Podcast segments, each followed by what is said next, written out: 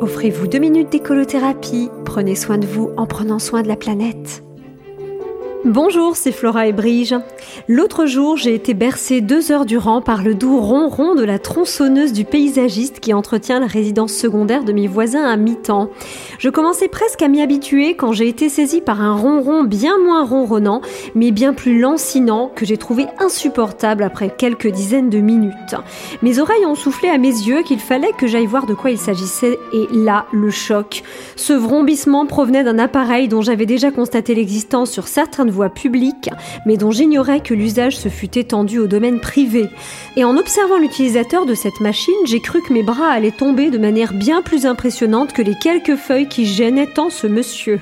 Plusieurs va-et-vient pour tenter de rabattre la moindre feuille rebelle de l'allée bitumée menant au fond du jardin. Ce type devait être payé à l'heure, hein, car il m'aurait fallu dix fois moins de temps que lui pour arriver au même résultat avec un bon vieux balai. Traitez-moi de sorcière si vous voulez, mais je reste adepte de cette bonne vieille méthode. Certains me rétorqueront peut-être que je possède bien un aspirateur. Oui, mais c'est pour des pièces comme une chambre ou une salle de bain où j'apprécie de venir à bout de chaque petite parcelle de poussière, pas pour l'allée qui mène au fond du jardin. Je n'ai pas pu regarder plus longtemps mon bruyant voisin car les yeux ont commencé soudain à piquer. Et oui, nous sommes début de février, le pollen déplacé par ce tourbillon, savamment mélangé à des particules de qualité plus douteuse, n'était pas des plus saines à respirer. Franchement, ce monsieur, ça lui apporte quelque chose d'exhiber cet énorme engin bruyant, malodorant, maintenu au niveau de la ceinture. Avec un simple balai désuet, il aurait pu profiter du chant des oiseaux et de l'air pur qu'il a la chance de pouvoir respirer tout en travaillant. Le soir, il arborait une stature joliment entretenue par son activité de la journée, tel un Charles Ingalls retrouvant sa Caroline, euh, et non une tendinite aux épaules.